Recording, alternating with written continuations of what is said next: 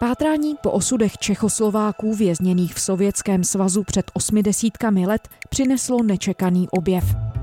Historik Adam Hradilek z Ústavu pro studium totalitních režimů zdokumentoval životní příběh, který ho dovedl až k nikdy nepotrestané vraždě deseti neozbrojených židovských odbojářů na Slovensku v roce 1944. Jaký byl osud Čechoslováka Michala Krecula? Čím se vymyká jiným popsaným případům lidí, uvězněných sovětskou tajnou službou v Gulazích? A co nám příběh prozrazuje o tom, jak jsme schopni reflektovat rozporuplné osobní historie, které ovlivnily zásadní dějné události 20. století? Je pátek 28. ledna. Tady je Lenka Kabrhelová a Vinohradská 12. Spravodajský podcast Českého rozhlasu. Adam Hradilek, historik z Ústavu pro studium totalitních režimů. Ahoj Adame. Ahoj. Adame, ty se zabýváš pátráním po osudech Čechoslováků zavlečených do Sovětského svazu a jeden takový příběh tě dovedl až skoro zapomenutému zločinu, který se odehrál na konci druhé světové války v Nízkých Tatrách na Slovensku. Dá se na úvod říct, čím je tenhle příběh výjimečný? Tak výjimečný je zejména tím, že ten hlavní protagonista uh, onoho příběhu, Michal Krecul, kterému je 98 let a stále žije, žije v Kanadě a je jedním z posledních žijících pamětníků Gulagu původem z Československa. Zároveň je zajímavý tím, že my jsme o něm vlastně ještě před několika měsíci nevěděli, ač se tímto tématem zabývám od roku 2006 a s kolegy v Ústavu pro studium totalitních režimů od roku 2008 sbíráme nejen rozhovory, rozhovory, ale i z domácích archivů dokumenty od roku 2011. Pracujeme na Ukrajině v archivech, které se dotýkají těch eh, represí Čechoslováků v Sovětském svazu i v Ruské federaci ve spolupráci s občanským združením Memoriál. Je to zároveň výjimečné v tom, kam nás to pátrání po jeho osudu zavedlo. Dospěli jsme k nečekanému objevu, a to sice té zapomenuté vraždy v Nízkých Tatrách koncem války v roce 1944. jak se to stalo, že ten případ nebo vůbec příběh Michala Krecula propadl vašimi prsty, když už, jak si to zmiňoval, máte za sebou tak hluboké zkoumání? Kde si na jeho stopu narazil? Za jakých okolností se to stalo? Tak ono tím, že tímto tématem se zabýváme již řadu let, tak se nám ozývají příbuzní krajanů, kteří byli internováni v Gulagu, žádají nás o dokumentaci k jejich případu, žádají nás třeba o tom, aby jsme jim pomohli s pátráním, pokud nepřežili, kde skončili. A tímto způsobem se mi v létě minulého roku ozvala dcera pana Krecula, s tím, že vyrůstala v Americe a v dětství otec vyprávěl zážitky z Gulagu, které ona jako dívka vyrůstající v Americe nebyla úplně schopná pochopit. A teď v jeho vysokém věku začala pátrat po tom, co z toho, co jí vyprávěl, se zakládá na pravdě, co tam vlastně mohl zažít a tímto způsobem se dostala i na naše stránky Čekoslováci v Gulagu, které máme i v angličtině a napsala mi dopis, že právě ty příběhy, které tam jsou publikovány, jaký pomohly osvětlit spoustu těch informací, které jí otec vyprávěl a zároveň teda napsala, že je stále naživu, tak mě to samozřejmě velice zaujalo, protože těch žijících pamětníků Gulagu už je skutečně málo a že nám tento unikl, tak krátce na to jsem s ní telefonoval, zároveň jsem mezi tím se koukal do našeho počítače, kde máme už tisíce spisů na ty naše krajiny, kteří byli internováni v Gulagu a zjistil jsem, že jeho spis již máme zdigitalizován z Ukrajiny, takže jsem ho zároveň poslal a během toho úvodního rozhovoru mi i říkala, že byl potom po válce deset let vězněn na Jáchymovsku v uranových lágrech, tady v Československu, což mě teda ještě víc zaujalo, protože těch případů těch navrátivších se vězňů Gulagu, kteří potom skončili tady v táborech, známe tedy víc případů, ale tady mi to přišlo trošku zvláštní, tak jsem i varoval tu dceru v tom smyslu, že je možné, že se tam objeví i něco velice nepříjemného v tom jeho životním příběhu, když do dnešního dne jsme o něm neslyšeli. Podařilo se s pomocí těch dokumentů, jak si říkal, které jste už měli zdigitalizované, dostopovat, za jakých okolností se Michal Krecul dostal do sovětského zajetí? Jasně, ten jeho případ je velice podobný dalším tisícům uprchlíků, kteří utekli z Maďary okupované podkarpatské Rusy za války v letech 1939 a 1941 do Sovětského svazu a záhy byli zatčeni ze strany NKVD a odsouzeni za nelegální přechod hranice do Gulagu. On pocházel spod Karpatské Rusy tedy. Ano, Michal Krecul pocházel z podkarpatské Rusy a podobně jako přibližně 6 tisíc jeho krajanů z této oblasti utekl do Sovětského svazu, záhy byl zatčen a odsouzen v dnešním Ivano Frankivsku na tři roky do Gulagu za nelegální přechod hranice.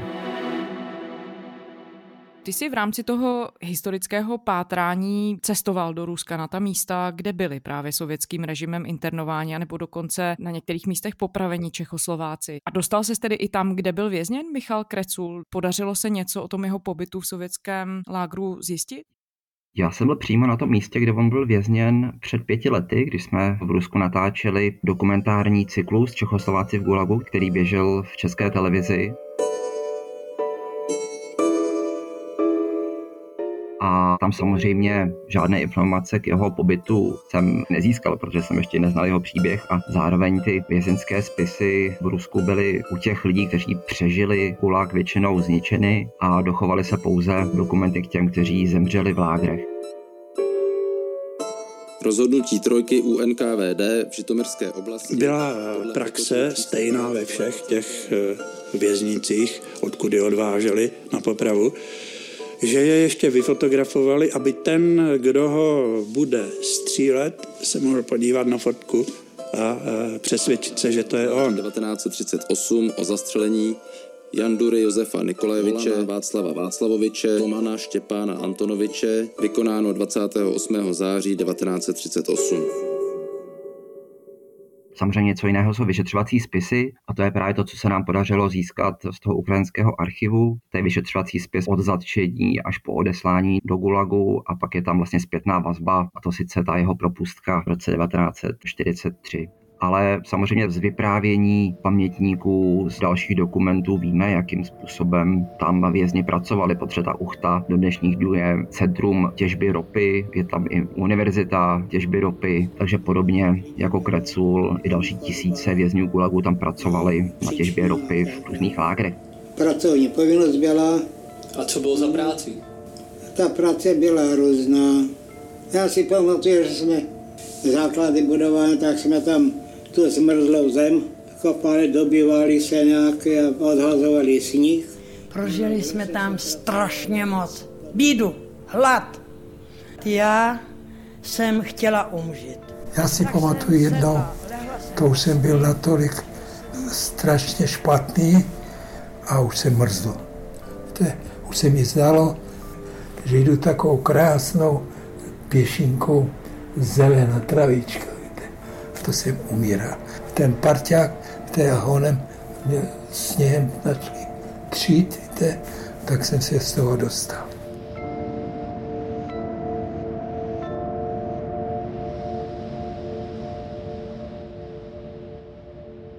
Potřeba si uvědomit, že ten uchtižemlak, v kterém on byl vězněn, nebyl jeden tábor, ale skládal se z několika desítek pobočních táborů rozesetých po okolí Uchty. A tam tedy pracovali nejen na těžbě ropy, ale na všech možných souvisejících stavbách, jako železnice a zpracování přeprava ropy, těžba dřeva, odklízení sněhu, takže tam skutečně ty vězni dělali celou řadu prací. Michal Krecul měl to štěstí, že to věznění přežil.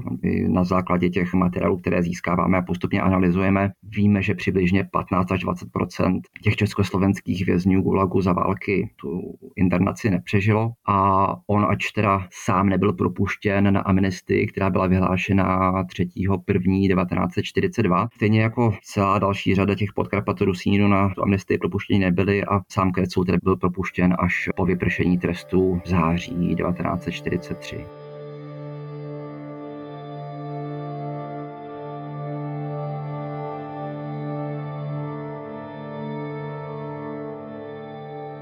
co se s ním dělo dál? Jak se potom dostal ze Sovětského svazu a kam mířili jeho kroky? My pak víme, že ta důležitá část jeho příběhu se odehrávala na Slovensku v roce 1944.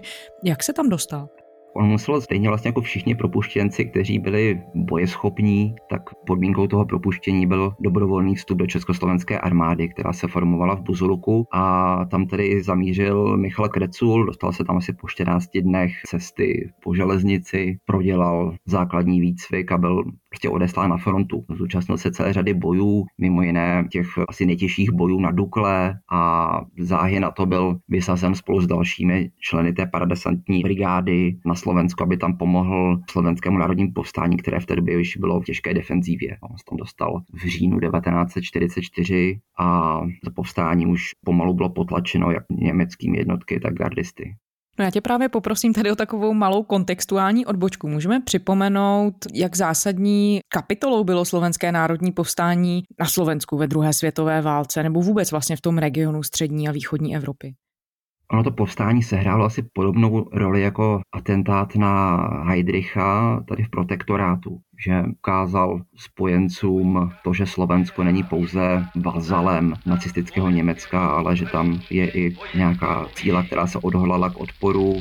Slovenskí dôstojníci, podvostojníci a vojáci. Rasovská vláda povolala maďarské a německé vojsko, aby potrestala slovenský národ preto, že slovenskí vojáci odmietajú bojovať proti bratskému ruskému národu a ostatným vojenským národom.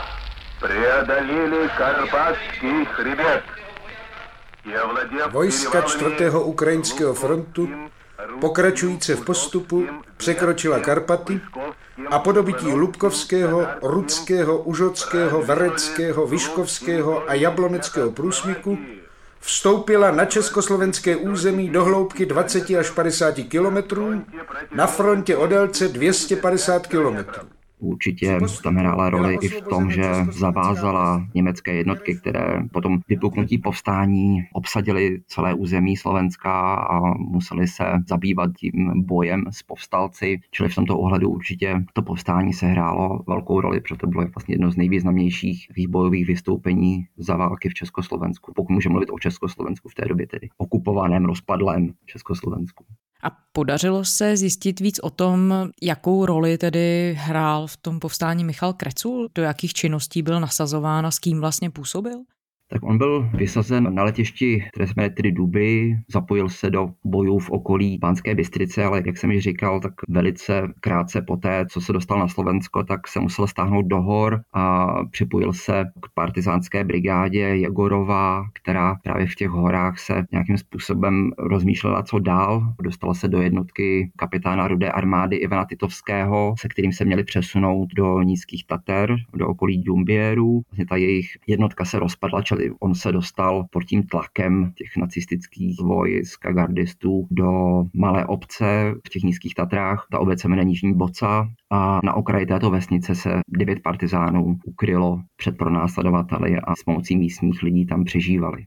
No a to je také to místo, kde tedy Michal Krecul se pak účastnil napadení skupiny ukrývajících se židovských odbojářů. Jak Adame k tomu incidentu a k té následné vraždě skrývajících se uprchlíků došlo? Oni na začátku partizáni netušili, že na druhé straně kopce, kde se schovávali oni, se schovává i skupina deseti židovských odbojářů, sedm mužů a tři ženy v lesním úkrytu, kam utekli před záborem Liptovského hrádku, odkud pocházeli a s pomocí místních, kteří jim tam nosili jídlo, přežívali v lese, v úkrytu, který si tam vybudovali a není úplně jasné z těch vyšetřovacích spisů, které jsem procházel, kdo inicioval návštěvu tohoto úkrytu ze strany partizánů. Každopádně ten člověk, který je zásoboval potravinami, tak k tomu úkrytu dovedl skupinu pěti partizánů, mezi nimi tedy i Michala Krecula ti ty skrývané židy nejdřív obrali o peníze, o zlato, jídlo, oblečení a pak se vrátili zpátky do jejich úkrytu, ale již večer ten sovětský velitel Ivan Titovský rozhodl o tom, že musí ty svědky jejich loupežného přepadení povraždit. Čili druhý den se skutečně tato skupina tam vrátila a povraždili všechny poschovávané židy. Přestože byli vlastně na jedné straně, protože působili jako odbojáři obě ty skupiny. Je to tak. Jednalo se skutečně o loupežnou vraždu. Cíla se obohatit na těchto lidech, kteří tam byli v podobné situaci jako oni, když se tam skrývali před následováním.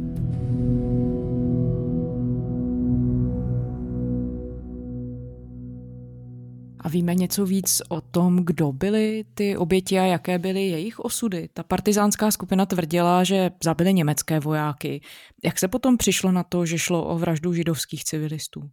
No ono se to vědělo hned, jak k tomu došlo, protože potom zejména v 60. letech se rozjelo velké vyšetřování, bylo vyslechnuto přes 45 svědků těchto událostí a celá řada těch místních, ale i těch partizánů, kteří se dožili těch 60. let, kdy to vyšetřování probíhalo, tak nakonec se ukázalo, že oni to moc dobře věděli, o koho se jedná, protože ten první den, kdy je přišli oloupit, tak se tam několik desítek minut s nimi bavili, proběhl výslech jednoho z nich a bavili se i s těmi ženami, které oloupili. Čili tam ten argument, že se jednalo o německé civilisty, byl skutečně používán potom pouze k tomu, aby nějakým způsobem obhájili ten jejich čin, ač to zní teda absurdně, že se hájili tím, že si mysleli, že se jedná o německé civilisty. Ví se tedy o tom, jaké byly osudy těch židovských uprchlíků nebo odbojářů? Tak my víme, že pocházeli všichni z Liptovského hrádku, jeden z nich byl lékař, další měli různá zaměstnání a i ti lidé z té nižné boce, kde se schovávali ty partizáni, je znali, čili po té, co ta partizánská skupina oloupila, zavraždila ty skrývané uprchlíky, tak ve chvíli, kdy tam začala určitá redistribuce toho lupu, kdy partizáni obdarovali milenky zlatými předměty, penězmi, tak zejména třeba na těch zlatých předmětech, kde byly iniciály nebo jména těch lidí, tak ti vysněčené velice dobře věděli, odkud ten lup pochází. A hned tedy poté se rozběhlo nějaké vyšetřování nebo nějaká oficiální akce, nebo tehdy se ještě nestalo nic, když si zmiňoval po tomto vyšetřování v 60. letech?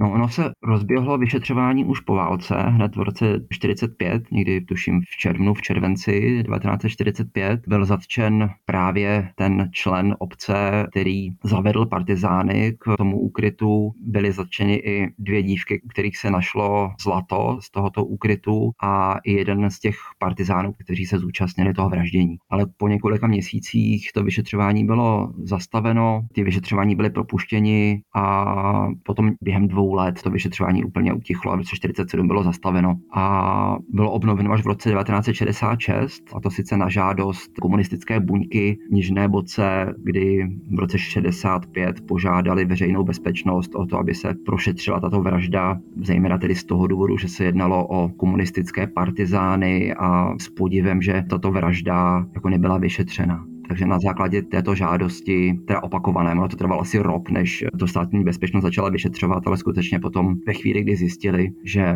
během nějakého předběžného šetření, co se přibližně stalo, tak to vyšetřování potom bylo obrovské.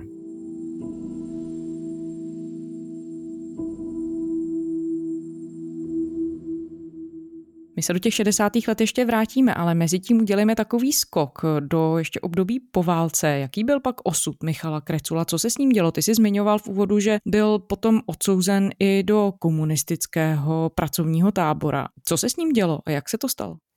No on na rozdíl od čtyř jeho kolegů partizánů měl to štěstí tedy, že přežil do konce války, schovával se a pak, když tu oblast, kde se schovával, osvobodila Ruda a československá armáda, tak se zpátky přihlásil do armády, byl tedy v týlu, protože byl zraněn. No tam ještě došlo k takové epizodě, že část těch partizánů, kteří se schovávali v té nižné boce, se nezúčastnila té loupežné vraždy a sami několik dnů po této události zastřelili ty sovětské velitele této jednotky, která se zúčastnila toho vraždění a byli za to zodpovědní a zatkli Michala Krecula a ještě jednoho z těch partizánů. Jim se ovšem podařilo utéci a informovali o tom zavraždění těch sovětských velitelů jinou partizánskou skupinu, která se nacházela v okolí a ti zase z důvodu, že své volně tyto dva partizáni zavraždili ty sovětské velitele, tak zastřelili ty mstitele. Skutečně to byly dramatické dramatické, tragické události, z kterých ten Michal Krecul tedy vyvázal. Byl chvíle léčen v Praze, potom dostal umístěnku po propuštění z armády do pohraničí, kde v roce 1951-52 spolupracoval s kurýry, kteří přicházeli ze západu, pomáhali jim přecházet přes hranice, předávat určité zprávy, které přinášely a on byl v roce 1952 Michal Krecul zatčen a odsouzen k 11 letům nucených prací za velezradu. A byl tedy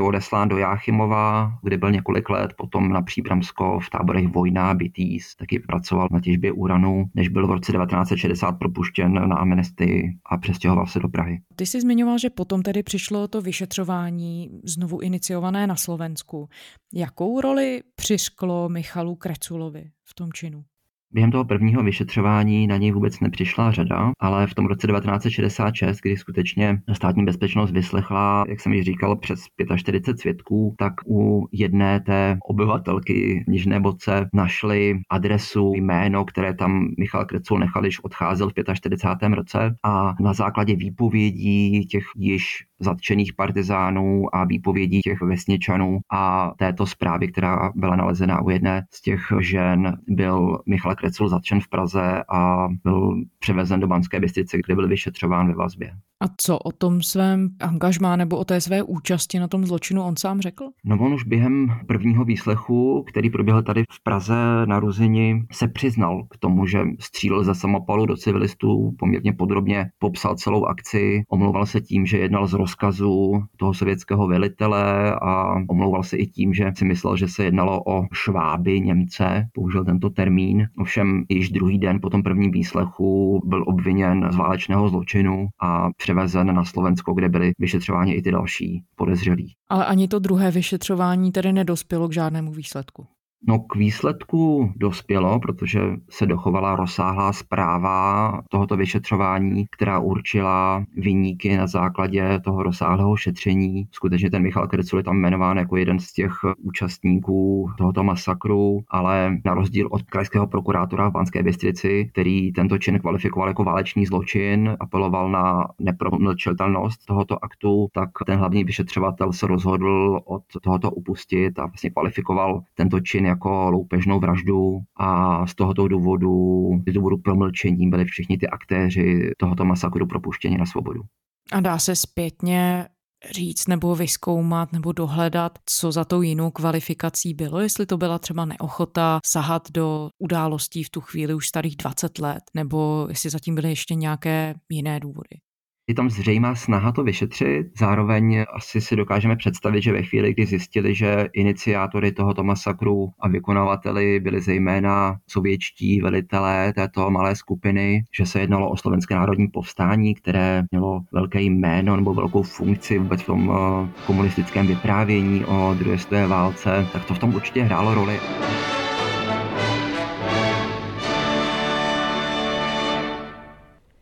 V Banské Bystrici vyvrcholili ústřední oslavy 25. výročí slovenského národního povstání velkou lidovou manifestací, na níž promluvili soudruzi Ludvík Svoboda a Gustav Husák. Stovky pamätných miest v meste, v okolitých horách, dedinách aj vieskach svedčia o heroizme Slovákov, Čechov, o hrdinstve obetavosti bratov sovětských partizánov, bratov najvernejších v ťažkom boji, ale zároveň je třeba si uvědomit, že ten zákon z toho roku 1964 skutečně konkrétně říká, že ta nepromlčitelnost válečných zločinů se týká pouze zločinců nebo jejich pomahačů, kteří jednali ve prospěch nebo ve službách okupantů. Jo. A ten prokurátor, který původně se rozhodl tento zákon použít proti těm obviněným, argumentoval tím, že ti partizáni jednali ve prospěch těch okupantů z toho důvodu, že vrhali špatné světlo na partizány, kteří byli závislí na civilistech a ve chvíli, kdy je vraždili, tak vlastně podkopávali tu činnost těch dalších ušlechtilých partizánských skupin.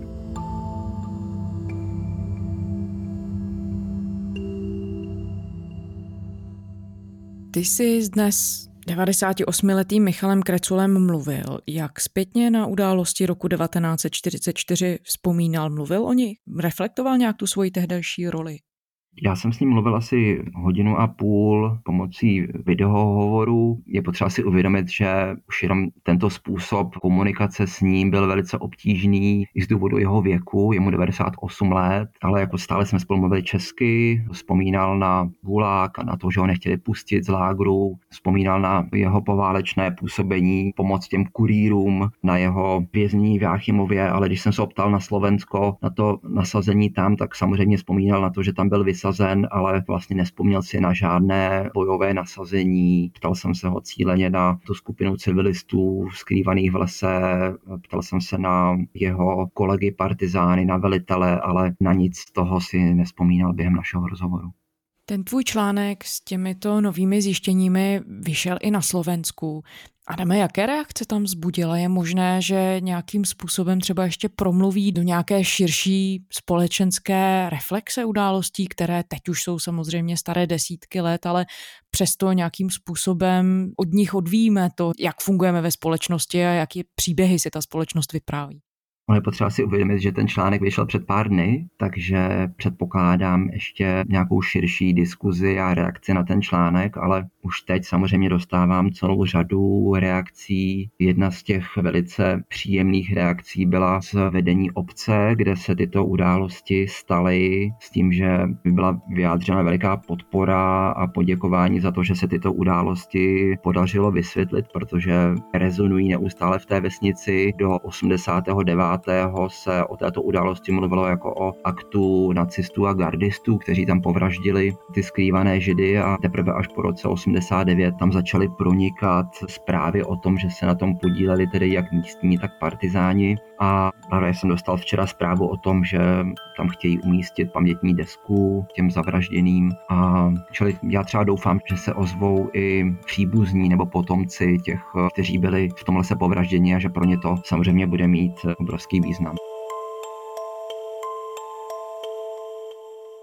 Ty jsi zmiňoval v úvodu, že podobných příběhů jste na jednu stranu zkoumali velké množství a na druhou stranu tenhle je v mnohem výjimečný právě v tom, co se potom v průběhu pátrání potom osudu pana Krecula podařilo objevit. Jakým způsobem to reflektuješ ty sám? Třeba i co se týče roviny toho, co nám tenhle typ příběhů prozrazuje o tom, jak sami chápeme historie, jak se vztahujeme k těm osudům, které nejsou třeba úplně jednoznačně, nejsou jenom hrdinské, k čemuž by třeba vyzýval vypadala ta první polovina toho příběhu pana Krecula, kdy byl vězněn v sovětském gulagu a kdy potom byl vězněn i v komunistickém pracovním táboře. Tak já jsem sám v situaci, kdy neustále ten příběh zpracovávám. Já jsem se o něm dozvěděl před půl rokem, ten příběh se mi rozkrýval v průběhu posledních několika měsíců se samotným Michalem Kreculem jsem mluvil dva dny před štědrým dnem, jsem v kontaktu i s jeho dcerou, čili ta věc je jaksi neustále živá a nějakým způsobem ji sám střebávám, protože je svým způsobem ojednila právě v té tragičnosti nejen tedy těch povražděných, ale i samotného Michala Krecula. V tom článku vlastně sleduji ty jeho kroky, které ho přivedly té účasti na takto tragické události. A sám si vlastně nejsem jist, co si z toho vzít. Kromě toho, že nám to nabízí nějaký nový obrázek vlivu totalitních režimů a války na formování mladého člověka a na to, co vlastně člověk, který by, pokud by byl úplně v jiné situaci, tak by se k tomu nikdy nedostal. Adam Hradílek, historik z Ústavu pro studium totalitních režimů. Děkujeme za rozhovor. Já děkuji za pozvání. A to je zpáteční Vinohradské 12 vše našim epizodám se můžete vrátit i o víkendu na serveru iRozhlas.cz a také ve všech podcastových aplikacích. Psát nám můžete na adresu vinohradská12 zavináč rozhlas.cz To byla Lenka Kabrhelová. Těším se v pondělí.